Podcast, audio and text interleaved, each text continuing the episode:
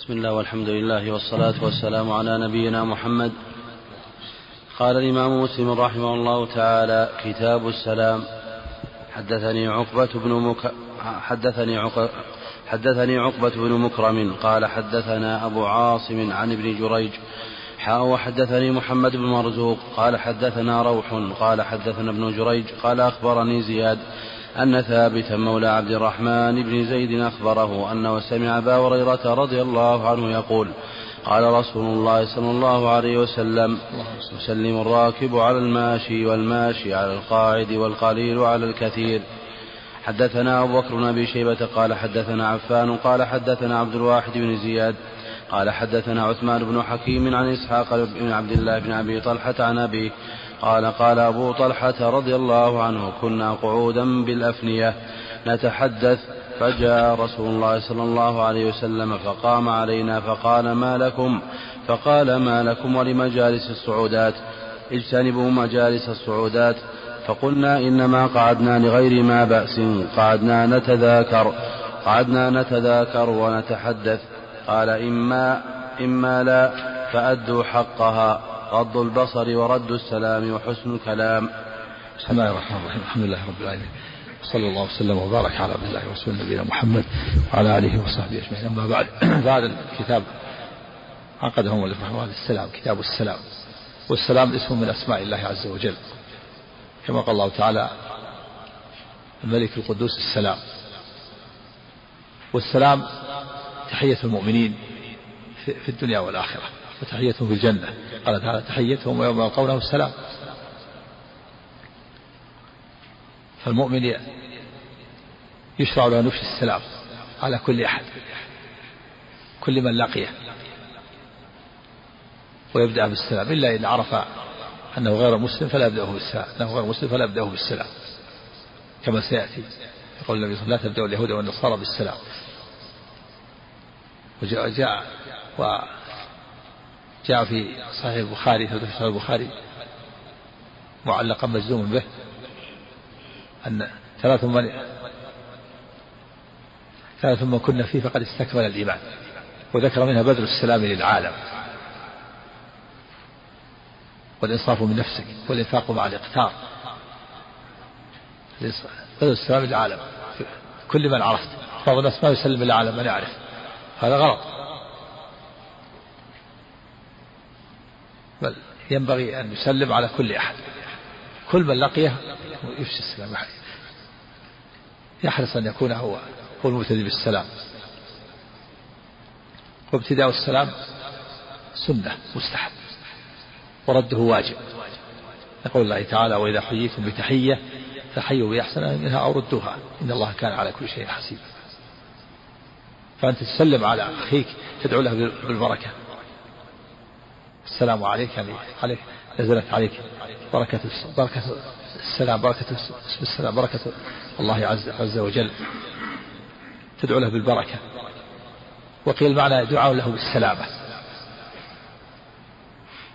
السلام عليك يعني عليك بركة السلام أو دعاء له بالسلامة. والسنة أن يسلم القليل على الكثير والراكب على الماشي. والماشي على القاعد جاء في البخاري والصغير على الكبير هذا هو السنة. فإن عكسوا وسلم الماشي على الراكب والقاعد على الماشي والكثير على القليل والكبير على الصغير فلا بأس. جاز ذلك. لكن الأفضل هو هذا. الأفضل أن يسلم الصغير على الكبير والماشي على الراكب والراكب على الماشي. والماشي على القاعد. وإذا كانوا جماعة سلم أحدهم فقد حصل على السنية. وإذا رد واحد كذلك كفى. وإن سلموا جميعا وردوا جميعا فلا بأس. وفي الحديث الثاني النهي عن الجلوس في الطرقات.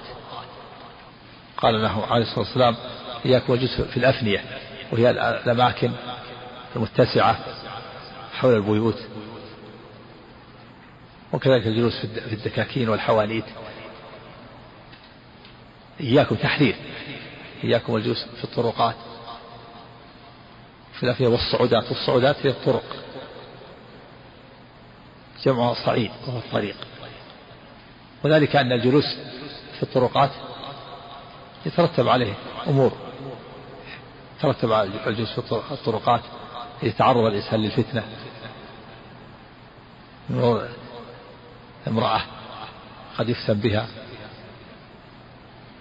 بالنظر إليها أو يفكر تفكيرا كذلك بعدما تذهب تفكيرا يضره وقد يرى منكرا فلا ينهى عنه وقد يغتاب أحد أو يسخر بأحد. فإذا جلس في بيته سلم من هذه الأمور ولهذا قال حذر من قال إياكم والجلوس في الطرقات. قال رسول الله ما لنا بد من مجالسنا نتحدث فيها. قال فإذا أبيتم فأعطوا الطريق حقه وفي هذا الحديث إن لما نهى عن قال رسول الله نجلس في غير ما بأس. قال إما لا يعني إن لم تتركوها أو إما لا, إما, إما لا بد منها فأعطوا الطريق حقه قال وما حق الطريق حق أو ما حق الطريق يا رسول قال غض البصر. ورد السلام وكف الأذى. في اللفظ الآخر غض البصر ورد السلام وكف الأذى والأمر بالمعروف والنهي عن المنكر كما سيأتي. غض البصر عن المرأة الأجنبية إذا رأيتها. لا بد تغض بصرك وإلا فإنك لم تعطي الطريق حق وإلا فلا تجلس. غض البصر. كف الأذى.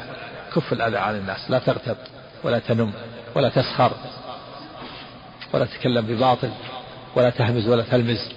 من رأيت ولا تحقر أحد. ورد السلام إذا سلم حتى ترد السلام والأمر بالمعروف. إذا أراد المعروف تأمر به من رأيت. والنهي عن المنكر إذا رأيت منكر تنهى عنه. تكلم. رأيت واحد يشرب الدخان تنهى عن المنكر. رأيت واحد مسبل ثيابه تنهى رأيت إنسان يسمع الغناء تنهى. فإذا كانت هذه الأمور صعبة عليك اجلس في بيتك. ولا تجلس لا تجلس في الدكان. ولا تجلس في الطريق. إلا بأن تعطي الطريق حق. ومن المفاسد أيضا قد قد يتأخر بعض الناس. قد يكون إذا كان الخروج إذا كان الجلوس مثلا أمام بيت قد يتضرر أهل البيت ولا يخرجون. قد تكون امرأة ليس لها أحد تريد أن تشتري حاجتها فإذا رأت الرجال تأخرت. هذه كلها من المفاسد التي تترتب على الجلوس في الأمكنة والطرقات. والدكاكين. لا يجلس الإنسان إلا لحاجة. وإذا جلس إذا كان لا بد من الجلوس فلا بد أن يؤدي حق يعطي الطريق حقه يكف الأذى عن الناس لا بغيبة ولا بنميمة ولا بسخرية ولا بهمز ولا بلمز ولا بكلام بالباطل. يغض البصر يأمر بالمعروف ينهى عن المنكر. فإن لم يؤدي الطريق حقه فإن عليه أن يجلس في بيته حتى يسلم يسلم من من التعرض للإثم. نعم.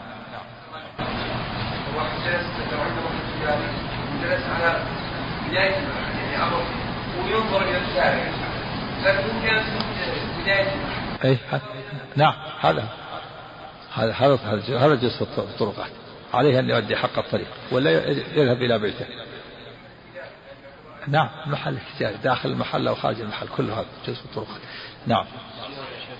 نعم. مناسبات؟ نعم إذا كان فيه منكر ينهى عن المنكر فينزل وإلا انصرف والعذر له. أي نعم.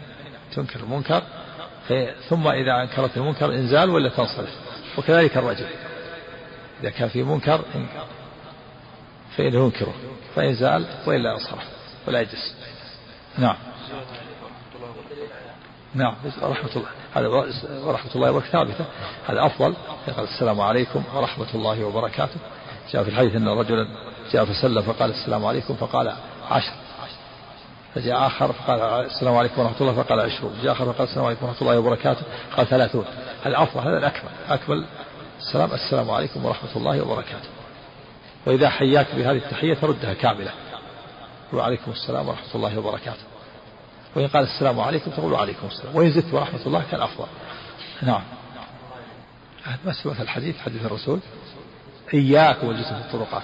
هذا على الحديث هذا والحديث الذي بعده. إياك تحريم. إياكم والجلوس في الطرقات. ورد في البخاري أيضا. تحرير هي التحرير نعم. هي. أمام الملأ هو هو أعلن هو أعلن المعصية أمام الملأ هو أعلنها هو ما تستر له هو ما دام أمام الملأ يصح أمام الملأ نعم إذا كانت خفية يصح خفية وإذا كان معلنها يصح. كذلك. ولو, ولو كان. إذا كثر الإحساس قال الإحساس ولو ينبغي الإنكار. ينبغي الإنكار. هذه النصيحة. ما وش يضرك عاد قلت يا فلان؟ كنا إذا أنكر واحد الحمد لله. لكن إذا أنكر غيرك الحمد لله. إذا أنكر واحد خلاص وأنت تسمع خلاص أدى معه مثل ما قال أبو سعيد لما قال أما هذا فقد أدى ما عليه. لما أنكر على على مروان لما كان رجع على مروان قال أبو سعيد أما هذا فقد أدى ما عليه. أما كلكم أربعة وخمسة تجلسون يمر ساكتين أنتم تقول هذا عشان علشان في الأماكن العامة وعلشان الناس كلهم يفعلون هذا. ما هذا ما هو بحجة نعم. هذه حجة باطلة وأرى ما تأثر عليه. ما عنده شعور هو وهو من بني آدم هو. تأثر عليه. ما في أحد ما تأثر عليه. هذا كذاب. هذا كلام. هذا مثل أهل السفور يقولون والكفرة اللي يقولون المتحجبة هذه ينظر إليها. ولا هي متحجبة اللي ما هي متحجبة أحد ينظر هو متحجبة كل ينظر إليها. لأنها صارت عادة. خلوها تتكشف. عشان تصير لعبة لهم. متى ما أراد الفاحشة فعل بها. هذا معناه. نسأل الله العافية. هذا كلام. هذا كلام ما يقول الإنسان عاقل. نعم. حدثنا سويد حدثنا سويد بن سعيد قال حدثنا حفص بن ميسرة عن زيد بن أسلم عن عطاء بن يسار عن أبي سعيد الخدري رضي الله عنه عن النبي صلى الله عليه وسلم قال إياكم والجلوس بالطرقات. قالوا يا رسول الله ما لنا بد من مجالسنا نتحدث فيها. قال رسول الله صلى الله عليه وسلم إذا أبيتم إلا المجلس فأعطوا الطريق حقه. قالوا وما حقه؟ قال غض البصر وكف الأذى ورد السلام والأمر بالمعروف والنهي عن المنكر. سمعت التحذير الدليل؟ إياكم هذا الدليل. تحذير. تحذير. إياك التحذير. إذا كان الرسول يحذرك عليه الصلاة والسلام. إياكم وجلس في الطرقات لا تجلس إلا أداء الحقوق هذه. أد الحقوق ولا لا تجلس؟ غض البصر وكف الأذى ورد السلام والأمر بالمعروف والنهي عن المنكر. نعم. هذا حق الطريق. ها؟ وش كراهة؟ كراهة إيش؟ مو بكراهة. هذا كراهة التحريم ظاهر التحريم إياكم. يحذرك الرسول يحذرك من شيء مكروه. لا تجلس. إذا قالت لا تجلس في الطريق. بس المكروه. إياك. إياك وجلس في الطريق. أحذرك أن تجلس في الطريق. هذا مكروه. ظاهر التحريم. لأنك تتعرض الفتنة تتعرض تتعرض الفتنة إذا جلست ولم تعطي الطريق حقه مرت امرأة ونظرت إليها. حرام ولا حلال؟ حرام. وإذا لم ترد السلام تأثم. وإذا لم تمر بالمعروف رأيت مقولة تأثم ولا لا؟ إذا صار تحريم. كيف؟ يؤدي بك إلى المحرمات الجلوس. إذا ما أعطيت الطريق لابد يؤدي بك المحرمات والوسيلة إلى المحرم محرم. نعم. نعم. حدثنا يحيى بن يحيى قال حدثنا عبد العزيز بن محمد المدني حاء وحدثنا محمد بن رافع قال حدثنا ابن أبي فديك عن هشام يعني بن سعد كلاهما عن زيد بن اسلم بهذا الإسناد. حدثني حرملة بن يحيى قال أخبرنا ابن وهب قال أخبرني يونس عن ابن شهاب عن ابن المسيب أن أبا هريرة رضي الله عنه قال قال رسول الله صلى الله عليه وسلم حق المسلم على المسلم خمس. حاء حدثنا عبد بن حميد قال أخبرنا عبد الرزاق قال أخبرنا معمر عن الزهري عن ابن المسيب عن أبي هريرة رضي الله عنه قال قال رسول الله صلى الله عليه وسلم خمس تجب خمس تجب المسلم على أخيه. خمس تجب للمسلم على أخيه.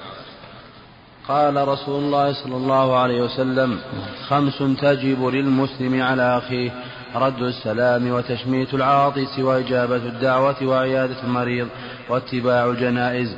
قال عبد الرزاق كان معمر يرسل هذا الحديث عن الزهري وأسنده مرة عن ابن المسيب عن أبي هريرة رضي الله عنه. خمس تجرون هذا خمس مفهوم عدد لا يفيد الحصر. في دليل الحديث الذي بعده قال ست حق المسلم على المسلم ست.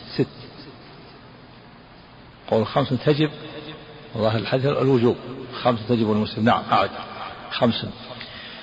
خمس تجب للمسلم على أخيه رد السلام وتشميت العاطس وإجابة الدعوة وعيادة المريض واتباع الجنائز. قال عبد الرزاق كان معمر يرسل هذا الحديث عن حديث عن الزهري. نعم خمس تجب على رد السلام. وإيش؟ والأمر بالمعروف. رد السلام وتشميت العاطس تشميت العاطس تشميت العاطس رد السلام هذا واجب عند جمع المحققين لأن الله قال تعالى وإذا حييتم بالحي فحيوا بأحسن منها أو ردوها. تشميت العاطس كذلك واجب عند بعض بعض العلماء. قال إذا شمت فحمد الله إذا عطس فحمد الله فشمت. نعم و وإجابة الدعوة. وإجابة الدعوة كذلك. إجابة الدعوة إذا دعاك لابد أن تجيب دعوته. نعم. وعيادة المريض. عامة. نعم. وبعضهم خاصة بالأمر وعيادة المريض هذا معروف من المستحبات. الجمهور يرون أن هذا أن هذه الأمور مستحبة. يرون أنها مستحبة. ما عدا إجابة الدعوة فخصوها بولية العرس قالوا أنها واجبة. وما قول تجب يعني مثل قول العرب حقك علي واجب يعني متأكد. حملوها على حملوها على تأكد السنية. مثل ما جاء في الحديث الآخر غسل الجمعة واجب على كل محتلم. أي بالغ حمل الجمهور على على التأكد تأكد السنية. كقول العرب حقك علي واجب. وبعض العلماء ذهب إلى الوجوب. والقول بالوجوب هنا قول قول قوي. واحتمل أنها تجب وجوبا كفائيا.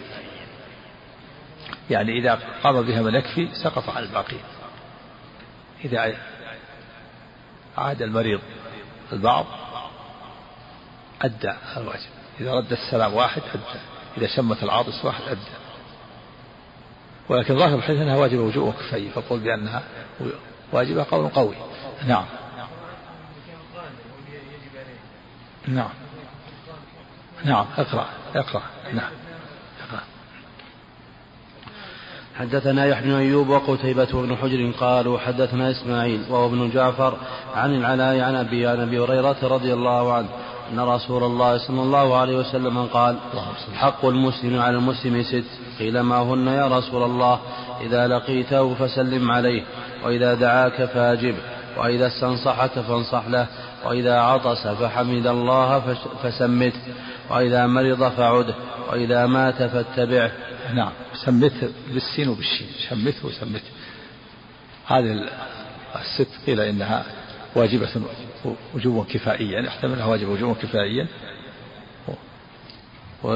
وعند الجمهور أنها سنة مؤكدة. إلا إجابة الدعوة فإنها واجبة حملها على وليمة العرس خاصة.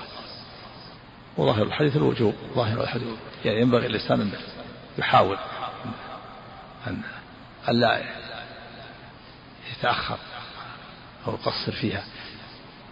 نعم.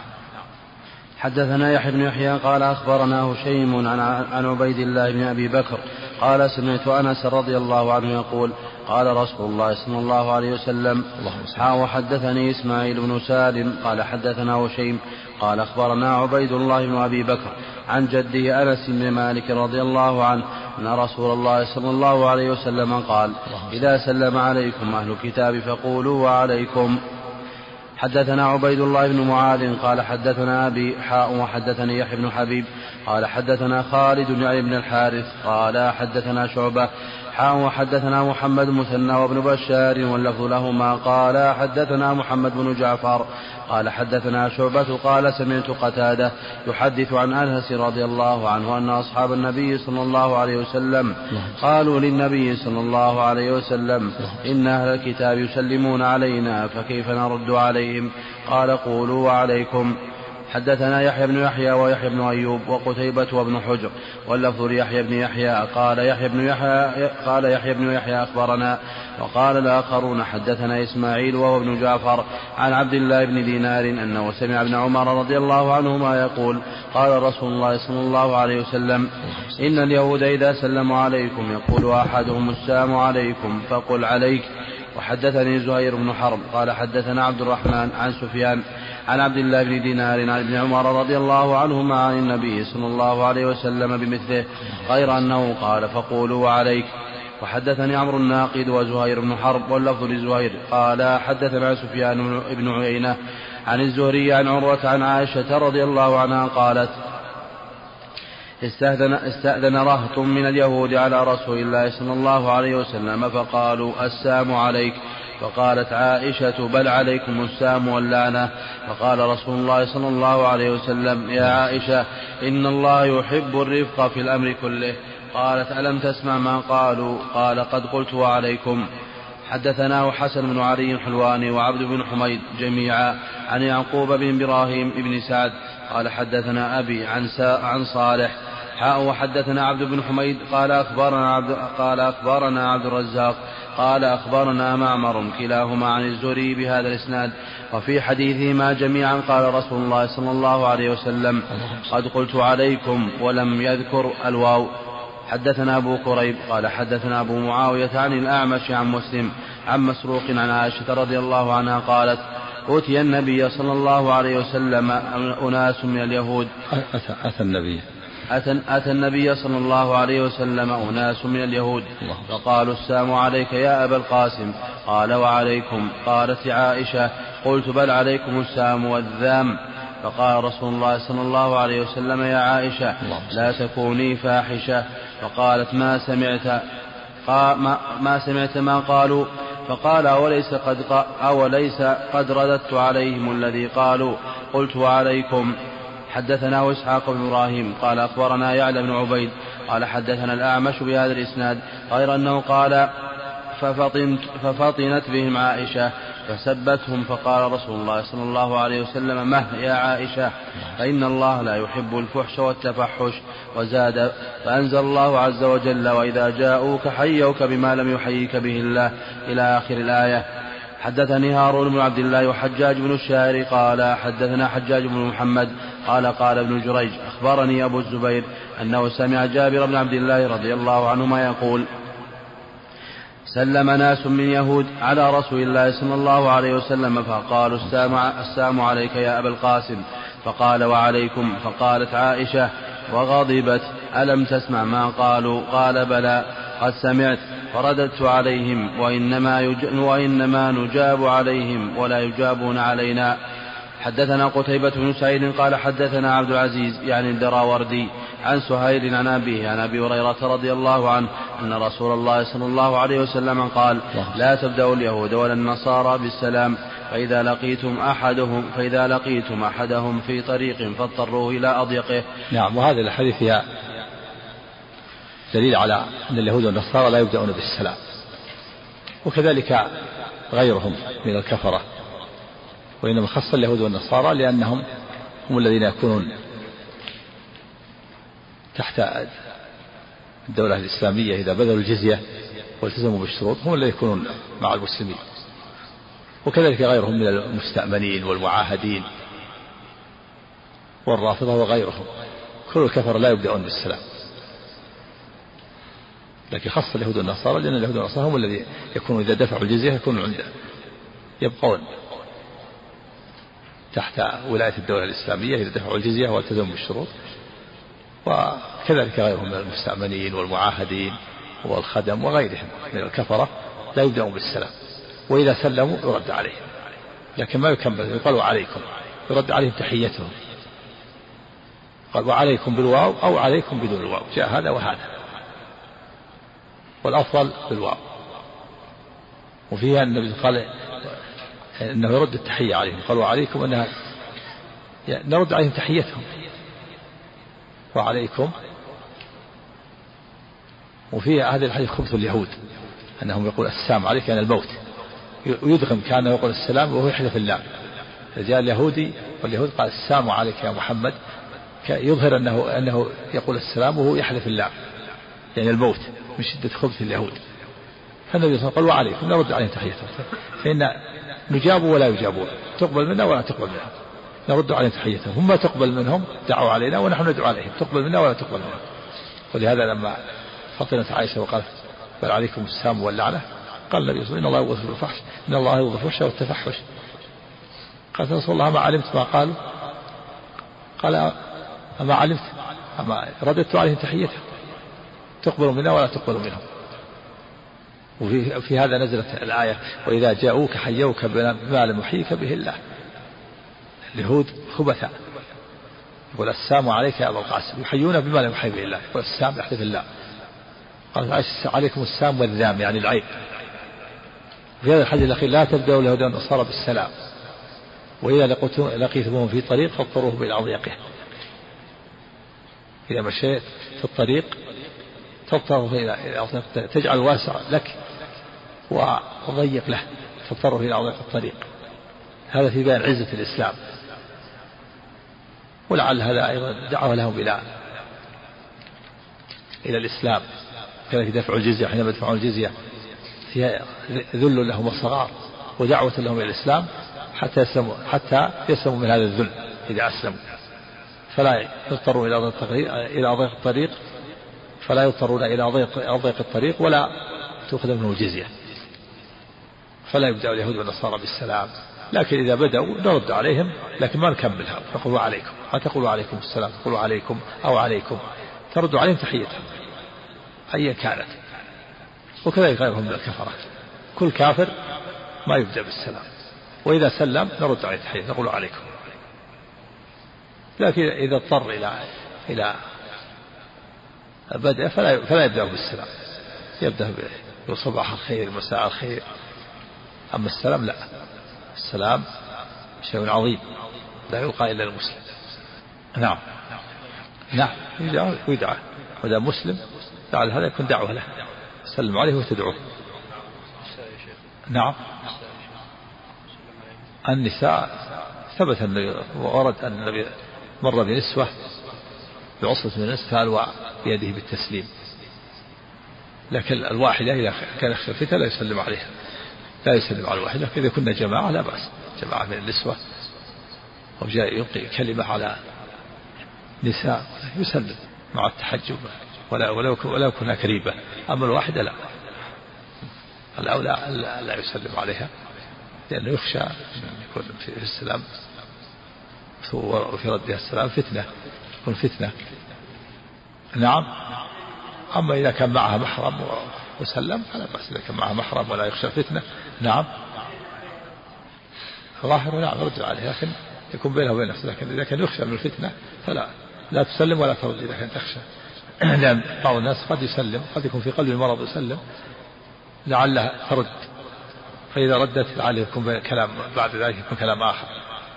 إذا كان ما خلوة ما في أحد أو في الطريق ما في أحد فلا ينبغي.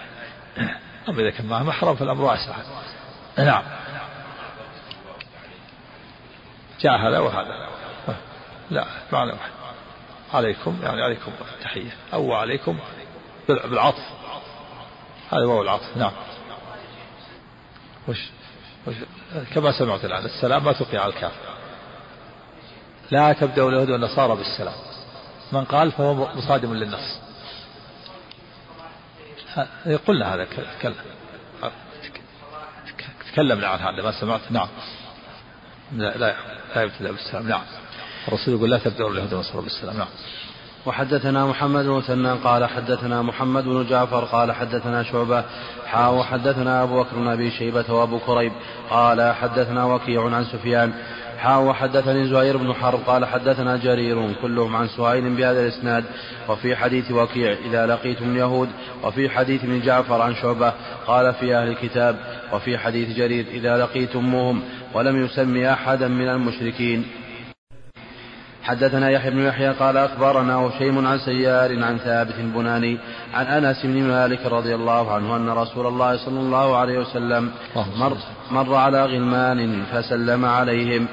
وحدثني إسماعيل بن سالم قال أخبرنا هشيم قال أخبرنا سيار بهذا, بهذا الإسناد وحدثني عمرو بن علي ومحمد بن الوليد قال حدثنا محمد بن جعفر قال حدثنا شعبة عن سيار قال كنت أمشي مع ثابت البناني فمر بصبيان فسلم عليهم وحدث ثابت أنه كان يمشي مع أنس فمر بصبيان فسلم عليهم نعم. وحدثنا أنس رضي الله عنه أنه كان يمشي مع رسول الله صلى الله عليه وسلم فمر بصبيان فسلم نعم. عليهم نعم في مشروعية السلام على الصبيان وهذا في تواضع النبي صلى الله عليه وسلم. وهذا من التواضع أيضا. يكون يسلم على الصبيان. تواضع. هو سنة كما فعله النبي صلى الله عليه وسلم. نعم. حدثنا أبو كامل الجحدري وقتيبة بن تعليم أيضا للصبيان تعليم لهم السنة أيضا. إذا سلم عليهم ورد عليهم السلام تعلموا السنة والآداب. نعم. نعم. وسلم على الرجال والصبيان إيه؟ ورد الصبيان يسقط على الرجال. الأقرب أنه يسقط إذا كان مميز. نعم. حدثنا أبو كامل الجحدري وقتيبة بن سعيد كلاهما عن عبد الواحد واللفظ قتيبة. قال حدثنا عبد الواحد بن زياد قال حدثنا الحسن بن عبيد الله قال حدثنا إبراهيم بن سويد قال سمعت عبد الرحمن بن يزيد عبد الرحمن بن يزيد قال سمعت ابن مسعود رضي الله عنه يقول قال لي رسول الله صلى الله عليه وسلم إذنك علي أن يرفع الحجاب وأن تستمع وأن تستمع سوادي حتى أنهاك. تستمع أو تسمع. تستمع. هذه تسمع. كان وجهان إذنك إيش عن عبد الله بن مسعود.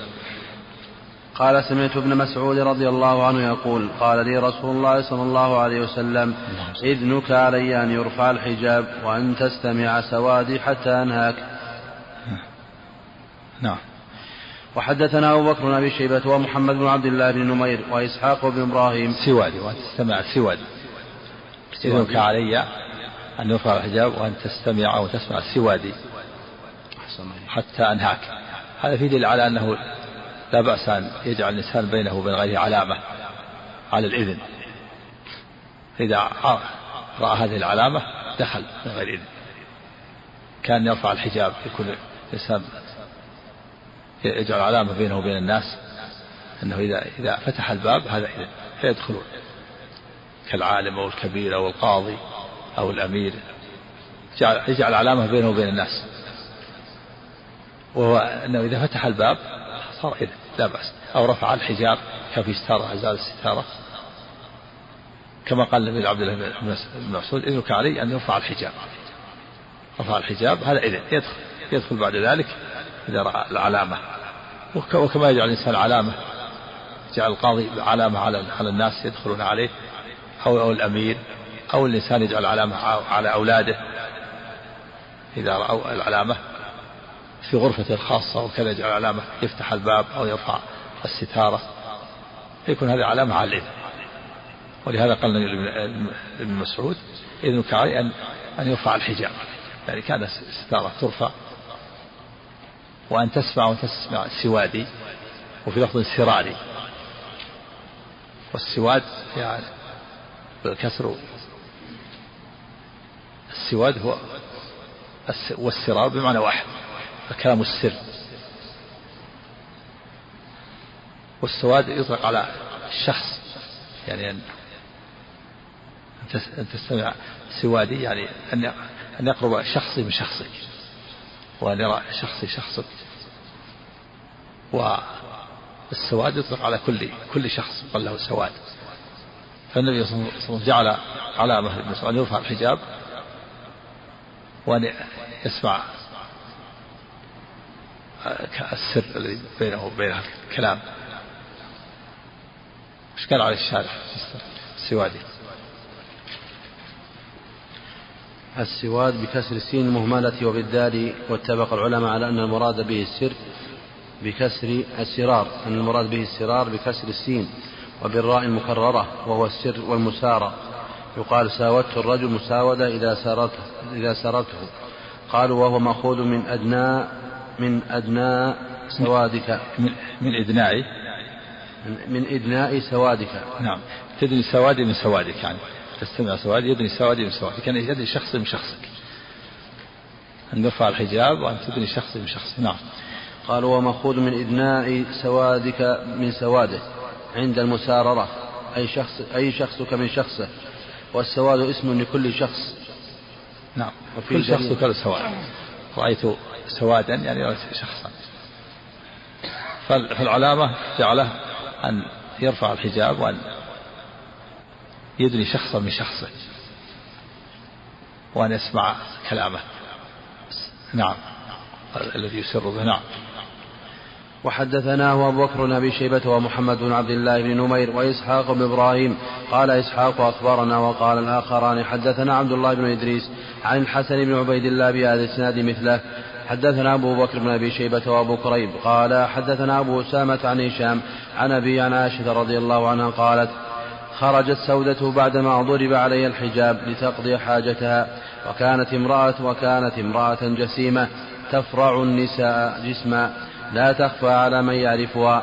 فرآها عمر الخطاب رضي الله عنه فقال فقال يا سودة والله ما تخفين علينا فانظري فانظري كيف تخرجين. قالت فانكفأت راجعة ورسول الله صلى الله عليه وسلم في بيتي وإنه ليتعشى وفي يده عرق فدخلت. فقالت يا رسول الله إني خرجت فقال لي عمر كذا وكذا.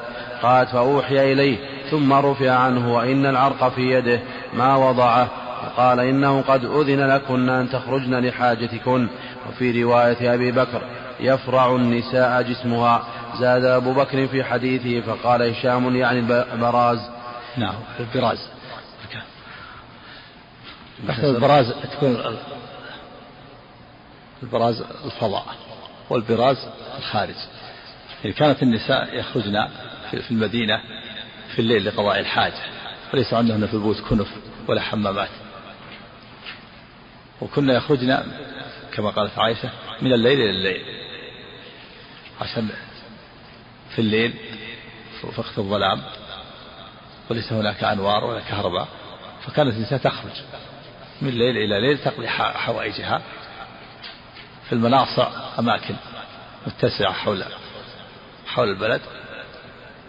وكان الناس هكذا حوائجهم من البول والغائط ما عندهم كنف ومن حرص عمر رضي الله عنه على الحجاب إنه ينزل الحجاب كان يقول النبي احجب نساءك للنبي احجب نساءك يا رسول الله يراهن البر والفاجر قبل أن ينزل الحجاب. والنبي صلى الله عليه وسلم ما أمره بالحجاب حتى أمره الله. فلما خرجت سوده مثل جامع زوج النبي وكانت امرأة طويلة تفرع النساء ما تخفى عن وهي في الليل أيضا. فقال والله ما تخفون تخفين علي سودة انظري ماذا تصنعين. حرصا من على نزال الحجاب. فاستحت ورجعت. هي تريد أن تقضي حاجتها في الليل في الظلام. لكن عمر رضي الله عنه حرص على نزول الحجاب. فانكفأت ودخلت على النبي صلى الله عليه وسلم وقالت يا رسول الله إن عمر قال كذا وكذا. وكان النبي في يده عرق وهو عرموش اللحم عظم فيه شيء من اللحم مرموش. فنزل عليه الوحي والعروش في يده. هذا يدل على أن الوحي أحيانا يكون خفيف عن النبي صلى الله عليه وسلم وأنه لا يغير شعوره. وأحيانا يكون الوحي ثقيل عليه. إذا نزل عليه الوحي أحيانا يثقل يثقل على الراحلة حتى حتى تعجز عن حمله. ونزل عليه الوحي مرة وفخذوا على فخذ زيد فكانت تراب. وأحيانا يكون خفيف كما في هذا المرة. نزل عليه الوحي خفيف. وسريع ولم يغير شعوره. نزل عليه والعظم في يده عرمش اللحم في في يده. سري عنه فقال عليه الصلاة والسلام إنه أذن لكن بالخروج لحاجتكن أذن الإنسان تخرج لحاجتها مضطرة. مرأة في الليل وظلام ولا تخرج إلا من الليل إلى الليل وليس في البيت حمام. ماذا تعمل؟ لابد تخرج. ولهذا من رحمة الله تعالى أن أذن لهن بالخروج. والفتنة مأمونة.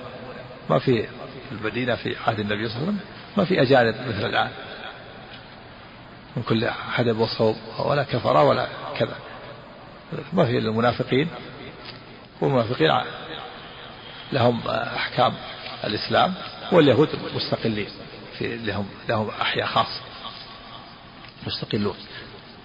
ومع ذلك كان عمر رضي الله حريص على على الحجاب. ولهذا قال هذا الكلام حرصا من لعل الله ينزل الحجاب. انكفأت استحت راجعة حتى نزل الوحي. فقال إنه قد أذن لكن قد أذن لكن في قضاء حوائجكن. نعم.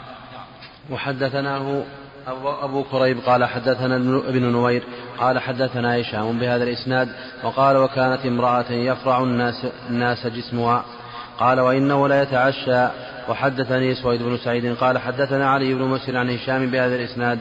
حدثنا عبد الملك بن شعيب بن الليث قال حدثني أبي عن جدي قال حدثني عقيل بن خالد عن ابن شهاب عن عروة بن الزبير عن عائشة رضي الله عنها أن أزواج أن أزواج رسول الله صلى الله عليه وسلم كن يخرجن بالليل إذا تبرزن إلى المناصع وهو صعيد أفيح. وكان عمر بن الخطاب يقول يقول لرسول الله. يعني على أمكنة متسعة.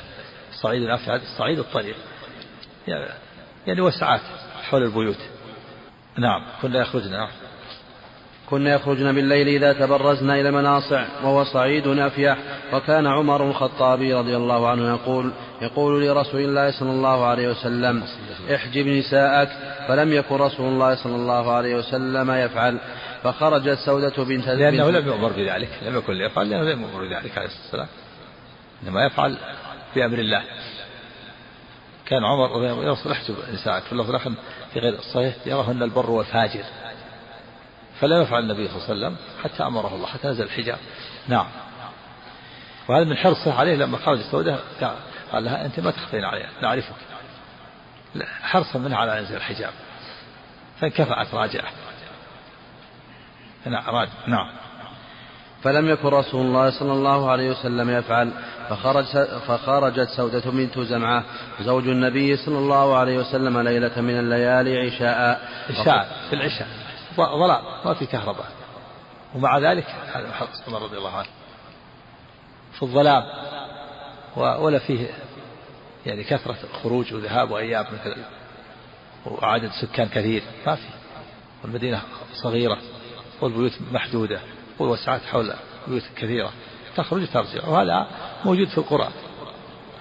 كنا عهدنا هذا في القرآن منذ الصغر.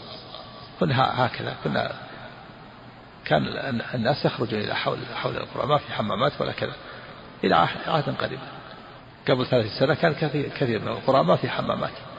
وكان الناس يخرجون. كان في القضاء الحواج حول اللي حول البيوت. مثل ما كان يفعل الناس في المدينة في عهد النبي صلى الله عليه وسلم. نعم. فخرجت سودة بنت زمعة زوج النبي صلى الله عليه وسلم ليلة من الليالي عشاء وكانت امرأة طويلة فناداها عمر ألا قد عرفناك يا سودة؟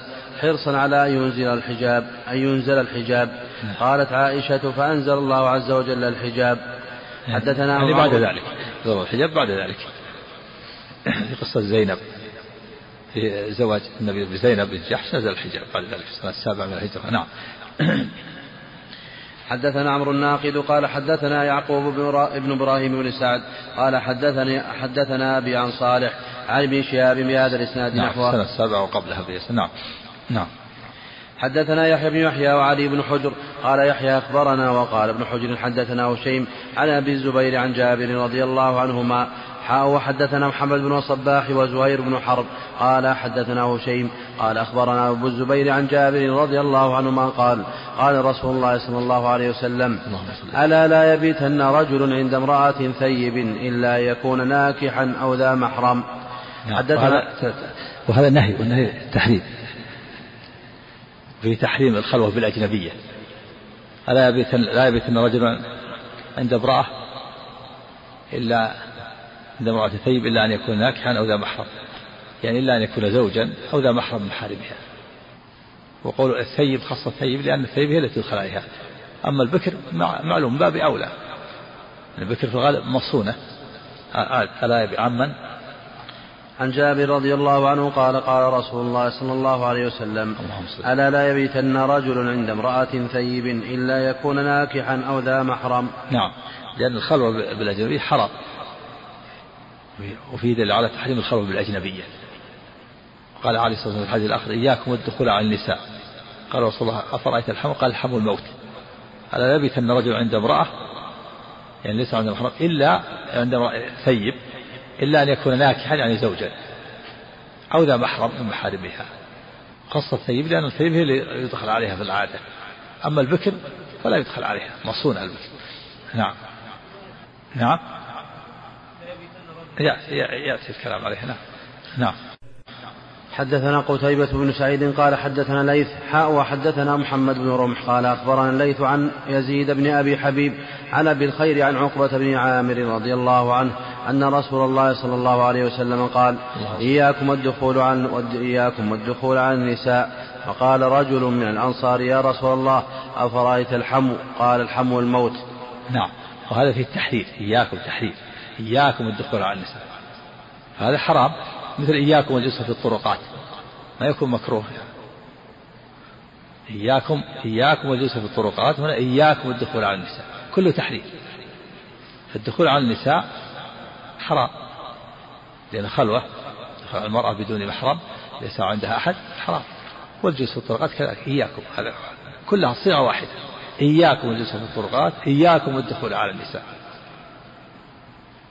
في تحرير من الدخول على النساء ولم يخص الثيب هنا يعني عام الثيب وغيرها. ولكن في الحديث الأول خص الثيب لأن الثيب هي التي يدخل عليها في العادة وهي التي يمكن تكلم الرجال وتخاطبهم أما البكر فهي تستحي مصونة من باب أولى. البكر لا يدخل عليها ولهذا خص الثيب. البكر معروف أنه لا يدخل عليها. وهنا عام الحديث إياكم والدخول على النساء. يعني إذا لم يكن عندها خلوة. في تحريم الخلوة المرأة الأجنبية. لا يجوز الإنسان أن يخلو بالمرأة الأجنبية سواء كان في البيت أو في السيارة أو في المصعد الكهربائي. حرام الخلوة من أسباب الشر والفساد. لا بد يكون معهم ثالث تزول به الخلوة من غير ريبة. إياكم الدخول على النساء. قالوا يا رسول أفرأيت الحمو؟ الحمو قريب الزوج. فسر الحمو قريب الزوج مثل أخو الزوج وابن أخي الزوج وعم الزوج وابن عم الزوج. فقال النبي صلى الله عليه وسلم الحم والموت شبه الحم بالموت والموت أفظع حادث ينزل بالإنسان في هذه الحياة. لماذا؟ لأن الحمو يدخل في البيت ولا يستنكر. لا أحد ينكره.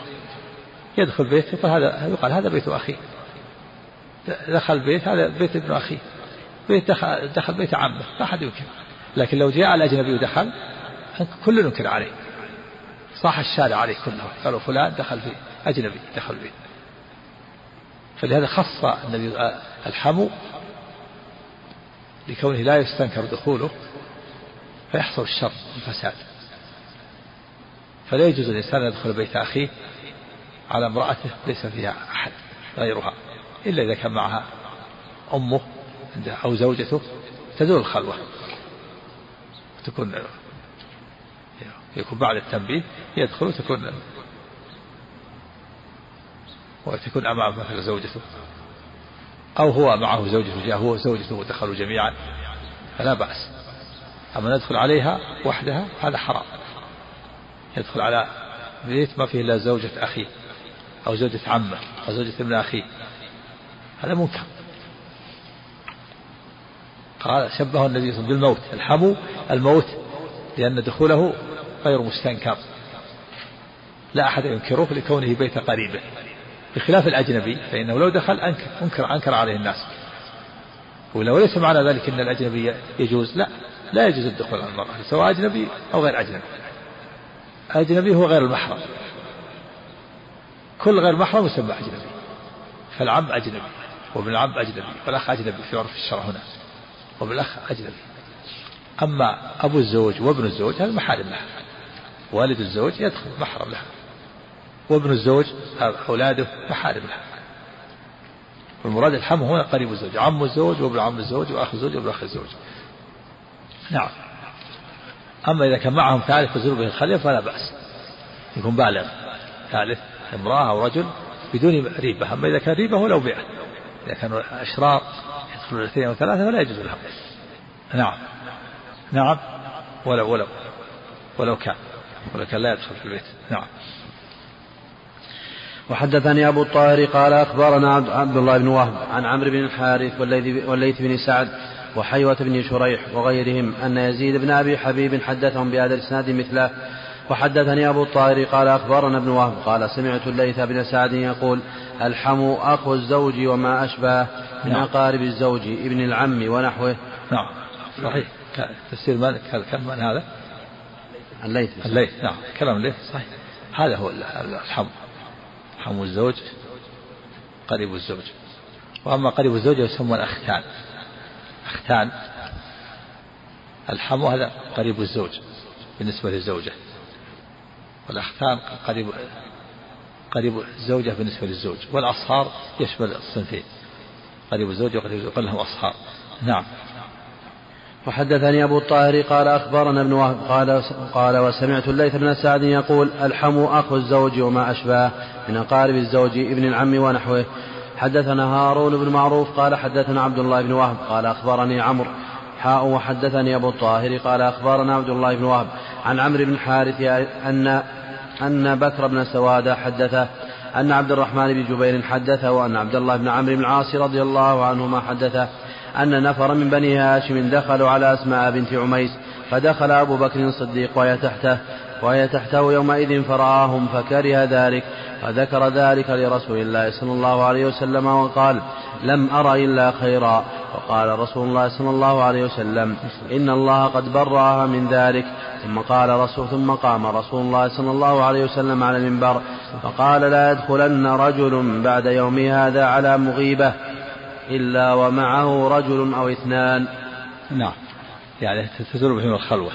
مغيبة يعني غاب زوجها عن البيت سواء كان مسافرا أو كان في البلد.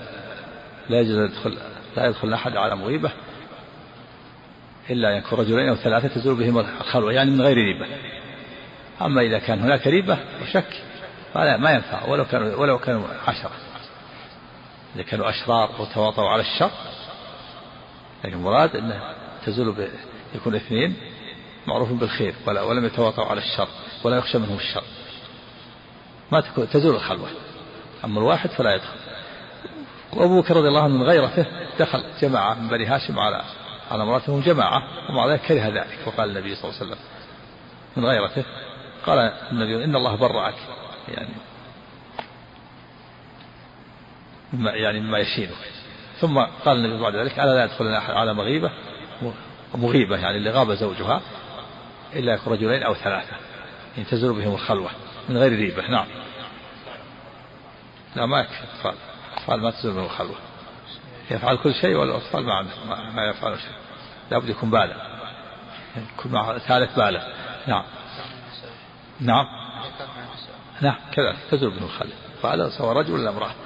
إذا كان معه دخل هو زوجته لا بأس. زالت منه الخلوة ما يكفي لا.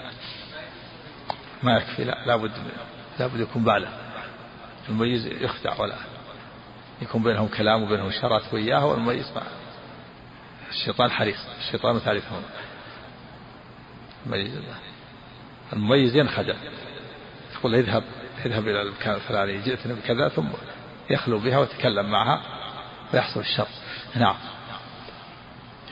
نعم. حدثنا عبد الله بن مسلمة بن قعنب قال حدثنا حماد بن سلمة عن ثابت بناني عن أنس رضي الله عنه أن النبي صلى الله عليه وسلم كان مع إحدى نسائه فمر به رجل فدعاه فجاء فجاء فقال يا فلان النووي يرى أن يرى أنه يرى أنه الاثنين والثلاثة لا يجوز يقول في المذهب الشافعي لا يجوز حتى الثلاثة وقال وهو المذهب رحمه الله كان يتعصب المذهب كثيرا يذكر مذهب الشافعية. ويقول مذهب الشافعية أن الاثنين والثلاثة ما يجوز ولكن نحمل الحديث على أن الثلاثة آه، يعني معروف بالخير. إذا كانوا ثلاثة معروف بالخير. والصواب أنه, أنه, أنه إذا كانوا ثلاثة وزالت بهم الخلوة تزول بهم الخلوة. شرط أن يكون ألا يكون هناك ريبة ولا شك. أما إذا كان ريبة وشك فلا. نعم. حدثنا عبد الله بن مسلمة بن قعنب قال حدثنا حماد بن سلمة عن ثابت البناني عن أنس رضي الله عنه أن النبي صلى الله عليه وسلم كان مع إحدى نسائه فمر به رجل فدعاه فجاء فقال يا فلان هذه زوجتي فلانة. فقال يا رسول الله من كنت أظن به؟ فلم أكن أظن بك. فقال رسول الله صلى الله عليه وسلم إن الشيطان يجري من الإنسان مجرى الدم. نعم هذا فيه دليل على الإنسان عليه أن يدفع ظن السوء. فالرسول صلى الله عليه وسلم معه زوجته فمر فلان؟ قال يا فلان هذه زوجتي فلانة. قال يا رسول الله ما يعني ما عندي شك. قال إني خشيت أن الشيطان يقذف الشيطان في قلبك شيئا. إن الشيطان يجري من الدم مجرى الدم في الإنسان إذا في أن الإنسان إذا خشي أن يظن به ظن السوء يخبر عن نفسه لكن معه يقول هؤلاء أهلي معي أو هذه أختي معي أو هذه أمي معي. حتى لا يوقع الشيطان في قلب هذا الإنسان شيئا. إذا كان يخشى. يدفع الإنسان التهمة عن نفسه. نعم. الشيطان نعم. سيأتي. في دليل على أن الشيطان على أن الشيطان يجري من آدم مجرى الدم. وهو على حقيقته خلافا لمن تأوله وهذا في رد على المعتزلة وغيرهم من أهل الكلام الذي يقول إن ينكرون أن يكون الجن يلابس الإنسي والأدلة في الرد عليهم كثيرة. من هذا الحديث من هذا الحديث إن الشيطان يجري من آدم مجرى الدم. من حديث لا الذين يأكلون الربا لا يقومون إلا كما يقول الذي تخبطه الشيطان من المس من حديث من شر الوسواس الخناس الذي يوسوس في صدور الناس من الجنة والناس. ولأن الشيطان وأنكروا أنكر هذا المعتزلة لأنهم اعتمدوا على عقولهم. قالوا كيف يدخل جسم في جسم؟ هذا من جهلهم. إذا كان الجسم لطيف لا بأس يدخل جسم في جسم. الماء يمشي في العروق. هو جسم في جسم. والدم جسم يمشي. والنار جسم تشتري في الفحم. إنما إذا كان الجسم الجسم الكثيف لا يدخل الجسم الكثيف. أما إذا كان الجسم خفيف فالشيطان روح. الجن روح. جسم لطيف. يجري يدخل في الجسم في جسم في آدم وهذا الحديث من الأدلة. إن الشيطان يجري من آدم مجرى الدم. على حقيقته خلافا لمن تأوله وقال المراد الوسوسة. نعم. نعم. وحدثنا إسحاق بن إبراهيم وعبد بن حميد وتقاربا في اللفظ قال أخبر قال أخبرنا عبد الرزاق قال أخبرنا معمر عن الزهري عن علي بن حسين عن صفية بنت حيي رضي الله عنها قالت كان النبي صلى الله عليه وسلم معتكفا فأتيته أزوره ليلا فحدثته ثم قمت لأنقلب فقام معي ليقلبني وكان مسكنها في دار أسامة بن زيد فمر رجلان من الأنصار فلما رأى النبي صلى الله عليه وسلم أسرعا فقال النبي صلى الله عليه وسلم على رسلكما على رسلكما إنها صفية بنت حيي فقال سبحان الله يا رسول الله قال إن الشيطان يجري من الإنسان مجرى الدم وإني خشيت أن يقذف في قلوبكم في قلوبكما شرا أو قال شيء أو قال أو. قال شيئا نعم في دليل على مشروعية الاعتكاف وكان هذا في رمضان ويدل على زيارة المعتكف وأن المرأة تزور زوجها في المسجد. قال معي ليقلبني ليوصلني. ويدل على قيام المعتكف مع زوجه يوصلها. وهل خرج؟ أو أنه في المسجد؟ ظاهر أنه, أنه خرج تكون هذه حاجة. أنه يرى أنه, أنه ما خرج وأنه في المسجد. نعم. وفيه وفيه مشروعية التسبيح عند التعجب يعني تعجب الأنصاريان قال يا رسول الله ما, ما عندنا شك. وكأنهم أسرع يعني حتى لا يعني يكون بعيدان عن النبي صلى الله عليه وسلم وأهله. لكن النبي صلى الله عليه وسلم قال على رسلكما. يعني تمحل إنها صفية بنت نعم. وحدثني عبد الله بن عبد الرحمن الدارمي. قال أخبرنا أبو اليمان قال أخبرنا شعيب عن الزهري قال أخبرنا علي بن حسين أن صفية رضي الله عنها زوج النبي صلى الله عليه وسلم. أخبرته أنها, أنها جاءت إلى النبي صلى الله عليه وسلم تزوره في اعتكافه تزوره في اعتكافه في المسجد في العشر الأواخر من رمضان فتحدثت عنده ساعة. ثم قامت تنقلب وقام النبي صلى الله عليه وسلم يقلبها ثم ذكر بمعنى حديث معمر غير أنه قال فقال النبي صلى الله عليه وسلم إن الشيطان يبلغ من الإنسان مبلغ الدم ولم يقل يجري. نعم. والمعنى واحد. في مشروعية الاعتكاف في العشر الأواخر من رمضان.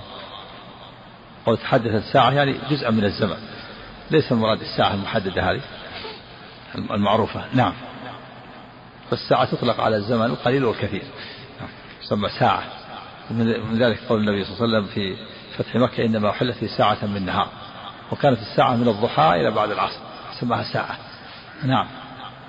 حدثنا قتيبة بن سعيد عن مالك بن أنس فيما قرئ عليه عن إسحاق بن عبد الله بن أبي طلحة أن أبا مرة مولى عقيل بن أبي طالب أخبره عن أبي واقد الليثي رضي الله عنه أن رسول الله صلى الله عليه وسلم بينما هو جالس في المسجد والناس بركة معه. بركة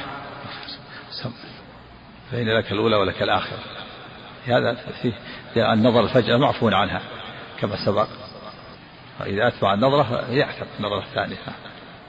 الحديث فيه فيه بعض الشيء لكن يعضد الحديث ما في مسلم مر الحديث في مسلم قال اصرف بصرك.